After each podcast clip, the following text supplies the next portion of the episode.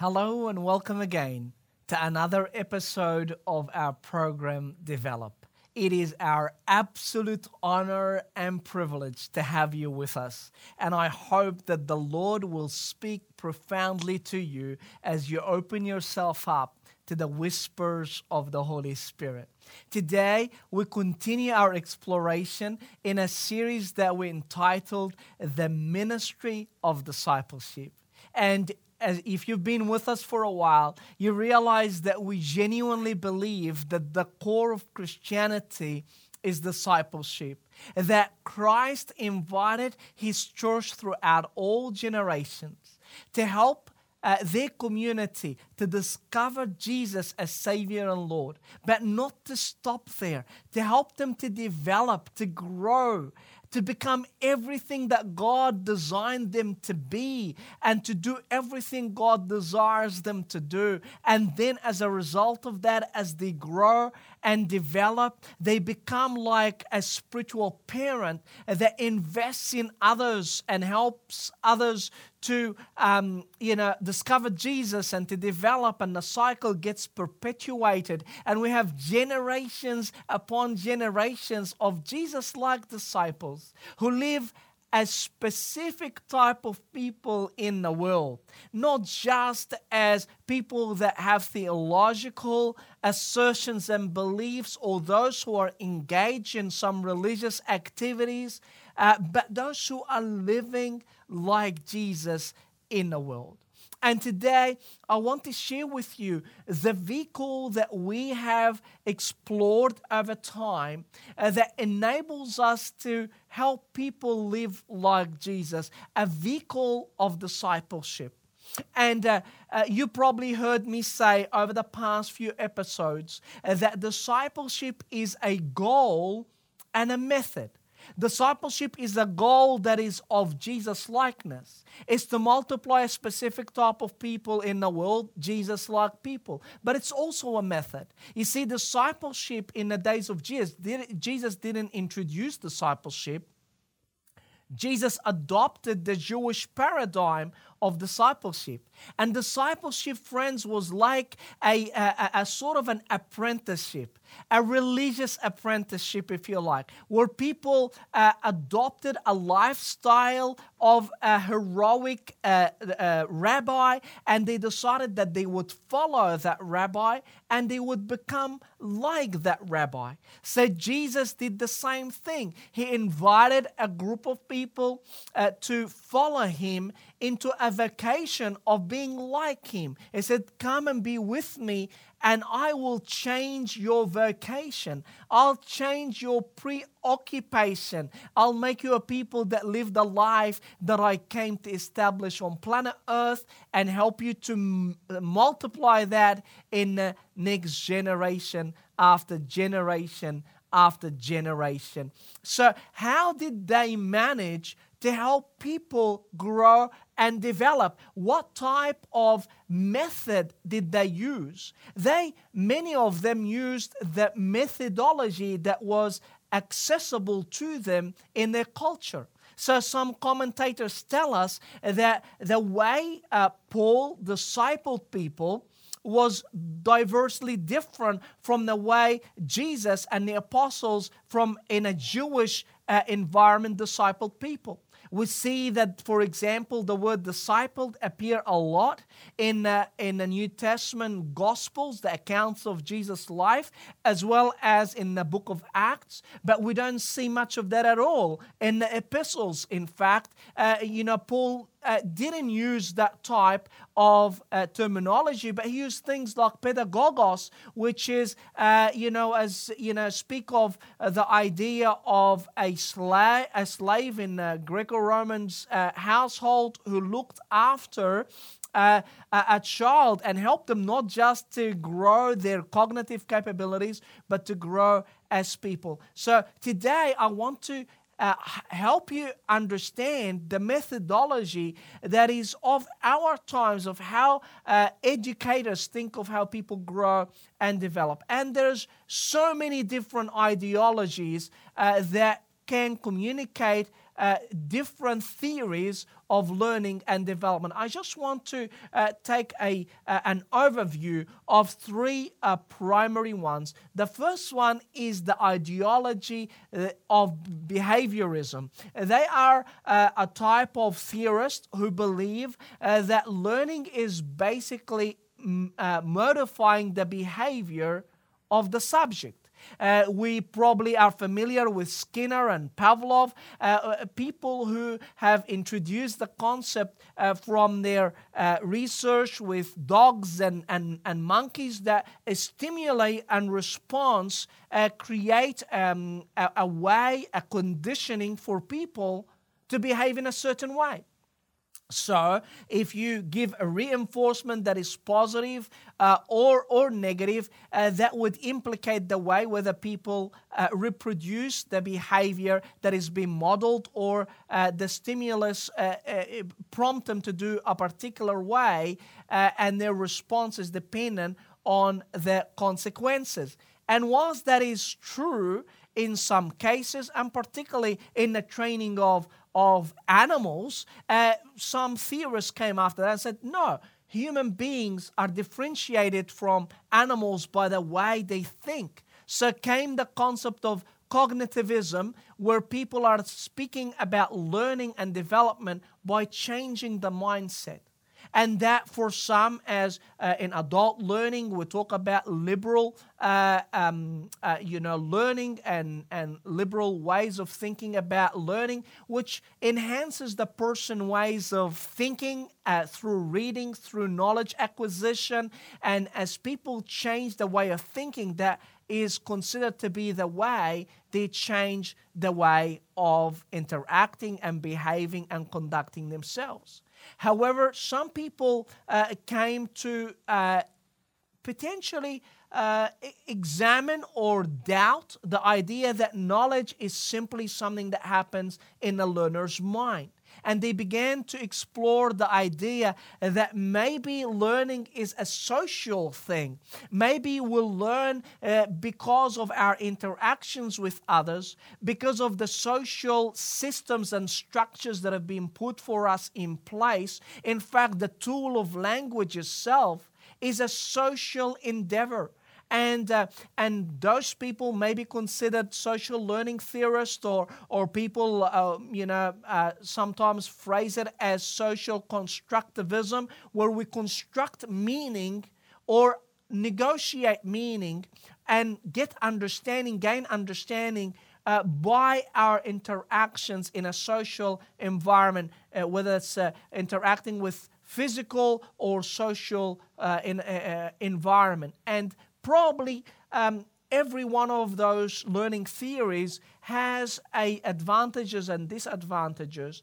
I would um, I would uh, probably say that uh, most of educators at the moment would say that learning is a social experience, and for me. I adopt the, uh, the view that learning is, uh, is, is, is basically spirit oriented and socially oriented. You see, we were created as uh, humans according to the image of a triune God who was and is in a constant, perfect relationship with in, in three in one. And uh, uh, just as each one of the, uh, uh, the, the, persons in the Trinity has a nature, a divine nature that is equal, they have a different mission. They, they, they have a different work to do. And much the same thing with us. If we are to explore our identity, we have a, a, a, a nature and a calling that gets understood in the context of our relationship with the triune God and our relationship with His family. We participate in the life of God, and that is actually the way we grow to exhibit the very image that we received, and that is truly learning development to be more like Jesus in the world. We live out the social. Uh, existence uh, that we have by being united to Christ and as a result united to his body that is the church. So today I want to show you from the book of Acts that learning is about the transformation of who I am becoming uh, through participation within a community of practice. So it's about a change of the way I live based on who I am on the inside, and that really takes place in a social context. So let's have a look at what happened when the church had the first experience of inviting new people, new converts into this whole thing, this movement called Christianity. So in Acts chapter 2, after the day of Pentecost, uh, the apostles go out there and preach the good news of Jesus. And as a result of their preaching, people were cut to heart. They were convicted. And they said, What can we do? to become followers of this Messiah. And, uh, and they advised them to repent, to believe on Jesus, to be baptized, and to accept the Holy Spirit that was promised to them and to uh, others all around the world. And it says the result of that, those who accepted Peter's message were baptized. That's the experience of salvation. And about 3,000 were added to their number that day. Wow! Uh, this is the experience of explosion. It's imagine a startup business that begins thousands and thousands of people start when they were just probably 120 people uh, in uh, so far, and all of a sudden there is these many people to incorporate. What do you do with them?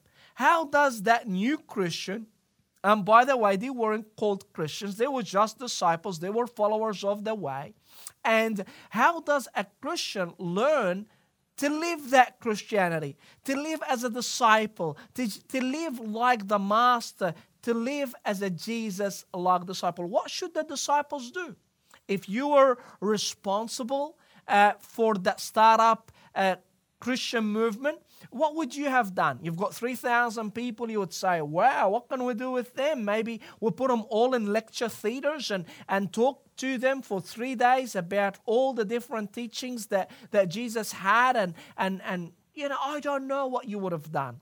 But look at what the church did. They basically incorporated them into a community. Look what it says, that immediately the second verse, that those who received, those who came to Christ, they devoted themselves to the apostle teaching and the fellowship. You see, to make disciples, Jesus told the apostles to teach them to teach them to observe everything that Jesus had taught them, which involves to learn what Jesus taught the disciples, of which one of them is to learn how to be disciplers themselves. So we understand that now they're being incorporated in an environment of discipleship because they're learning, they're being devoted to the apostles' teaching. But what we didn't know from Matthew 28, how to do that. So we understand that they're coming into an environment of teaching, but what does that look like? The apostles explained that it's the environment of fellowship. They get to devote themselves to teaching in an environment of fellowship. And the word fellowship occurs uh, several times in, uh, in the New Testament, and it simply means, in all the times that it mentioned but one, it says to share or participate. That means they would, in this environment, share life together. It's the life of Jesus that they've all embraced. Because if Jesus is in you, and Jesus in him, and Jesus is in her, and Jesus is in me, we all have a common life right? Just like children of a family, they have the same traits, the same blood. You know, we say blood is thicker than water, right? Because they have the same blood uniting them. And as followers of Jesus who accepted Jesus and the Holy Spirit came and indwelt us, we have a common life.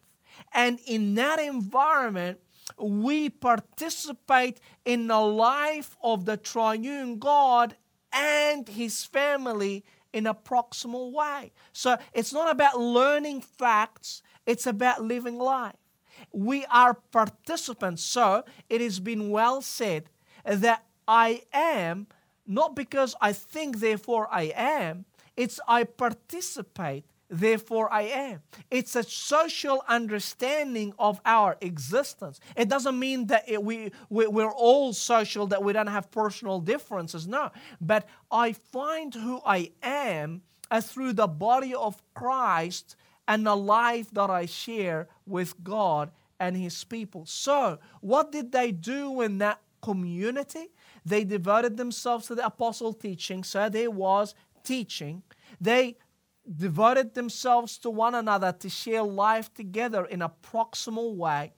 Then they devoted themselves to breaking of bread and prayer. It says that they broke bread in their homes and ate together, that there was that type of proximity, uh, relationships of familiarity, of connecting together in homes, not just in a formal worship environment. And they were glad and sincere in heart that speaks of their inner life. And they were praising God and enjoying uh, the favor of all people. That means they had influence in the world. People looked at their lives and said, wow, they're living a really different lifestyle. They are exhibiting an image that were they were created to live out so they become attractive to the community outside and what happens as a result of that and the lord added to their number daily those who are being saved People were attracted to that lifestyle that was lived in a community.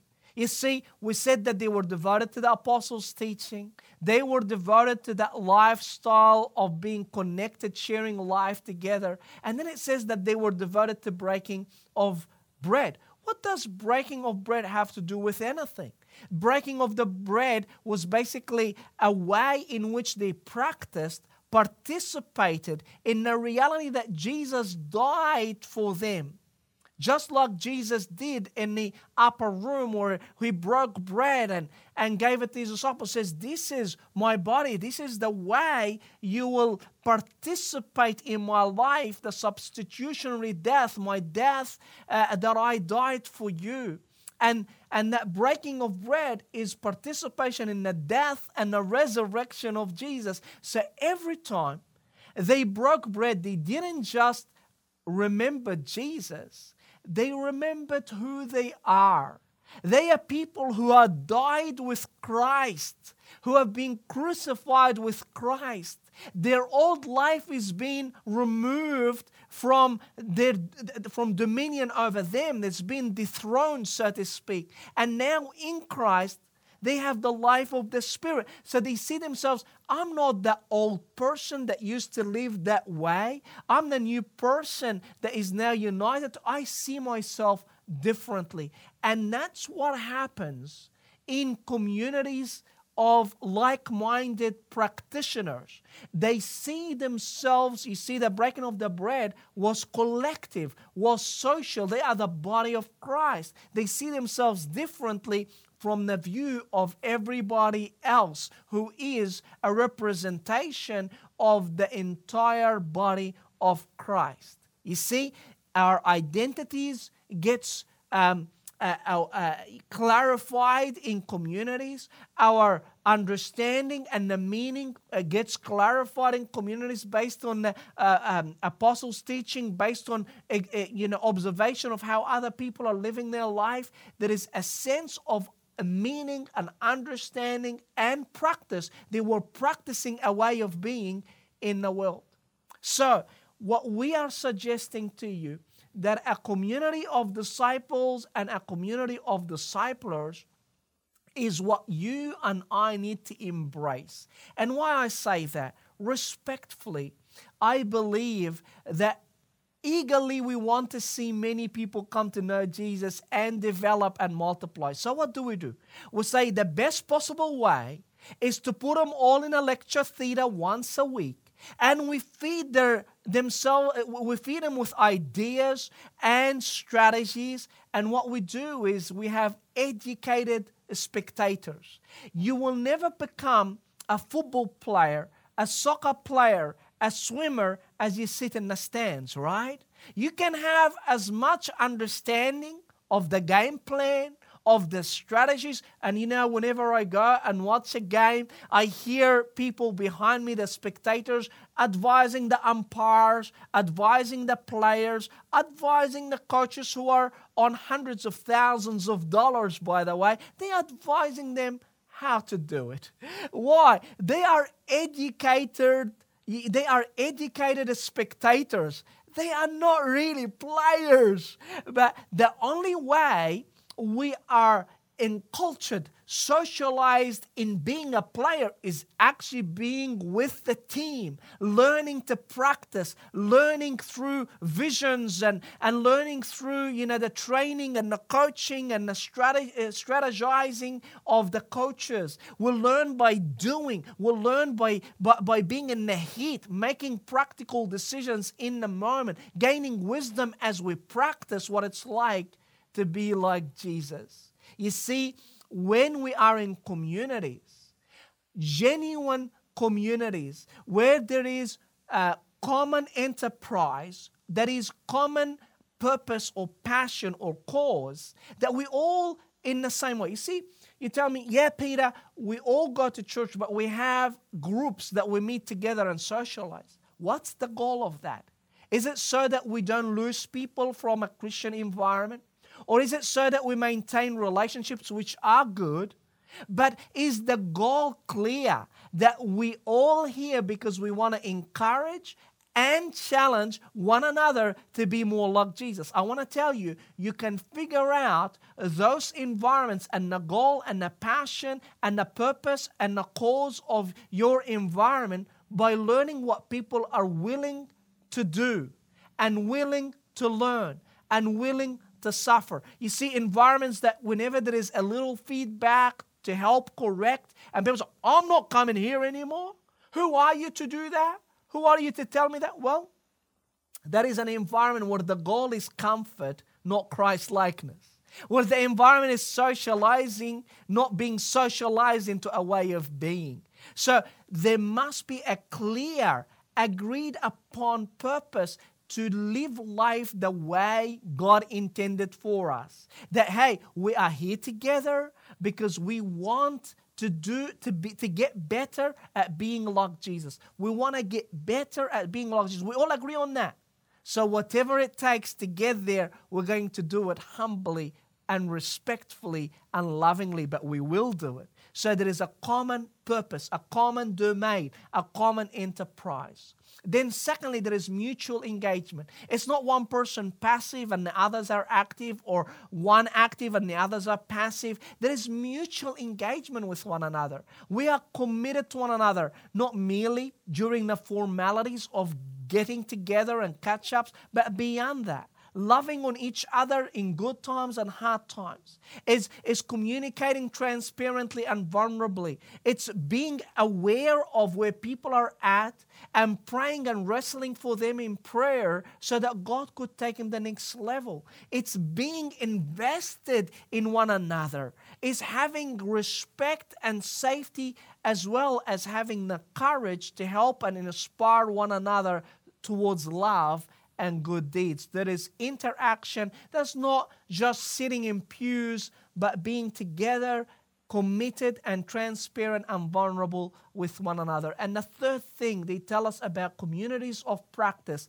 is that they have shared repertoire shared practice. They have similar things that they do that matches their domain much like the disciples in Acts chapter 2. They did things together, they broke bread together, they listened and interacted with one another about the teachings of the apostle. They worshiped God together in temple in the temple and in homes. They ate bread. There were rituals that they uh, uh, embraced that defined who they are. Because much of who we are doesn't come just logically, comes from the practice that we embrace. This is what um, social learning theorists have explored in their studies and research and found that learning is basically a development of our identity, who we are becoming. It is also a developing of our understanding and meaning of things. We gain meaning in a community of like minded, or sometimes not necessarily like minded people, but we gain an understanding of things as we interact and dialogue with one another, as we observe one another, as we interact with data with one another, as we listen uh, respectfully and anticipate and observe what we can learn from our interaction with the data, with the information, and with each other. And it's about community and it's also about what we do in practice. So we propose to you to engage in a community of disciples or a community of practice with like minded people where there is a common goal that you agree on. So, from the very start, you agree on we're going to learn to get better as being, uh, uh, being like Jesus. We're going to mutually engage with one another and we want to share some practices together. This is our hope that you are being constructed as a Jesus like person, what we call formation, is spiritual formation, that ourselves are being constructed. So we have a, an invitation for anyone that want to learn more to engage with us uh, on, uh, you know, uh, through our ministry website, Genj, and to learn how you can participate in a community of disciples if you don't have one yourself. And in these communities of disciples, we engage with a purpose, a common purpose to grow, and every individual plans in a self directed way under the guidance of the Spirit some goals that match the idea of being Jesus like. So we create goals that unite all of us in our pursuit of Christ likeness. You probably haven't necessarily uh, engaged in, in, in groups where goals were something that unite one another. Maybe it's just a project that you've done that united you, but how about when the common goal is uh, is complemented and aligned to our individual goals so that we all in it together. If you've experienced that environment, you realize there is momentum and there is connection and there is a sense of us together that we are doing this. Secondly, we, we create environments where we engage with one another in sharing stories and narratives that construct who we are in the light of the bigger narrative that Jesus' story, that we are part of his story and we reflect on that. And we call that reflective practice. So we learn how to create some practices like devotional times where we apply God's word over our lives. And together we're learning who we are uh, through our interaction with one another. Jesus discipled others in community. So should we. There is no way we can mass produce disciples. So we pray that you would embrace the way to disciple others and be discipled yourself uh, through a community of disciples. God bless you. Thank you for watching. Looking forward to seeing you next time.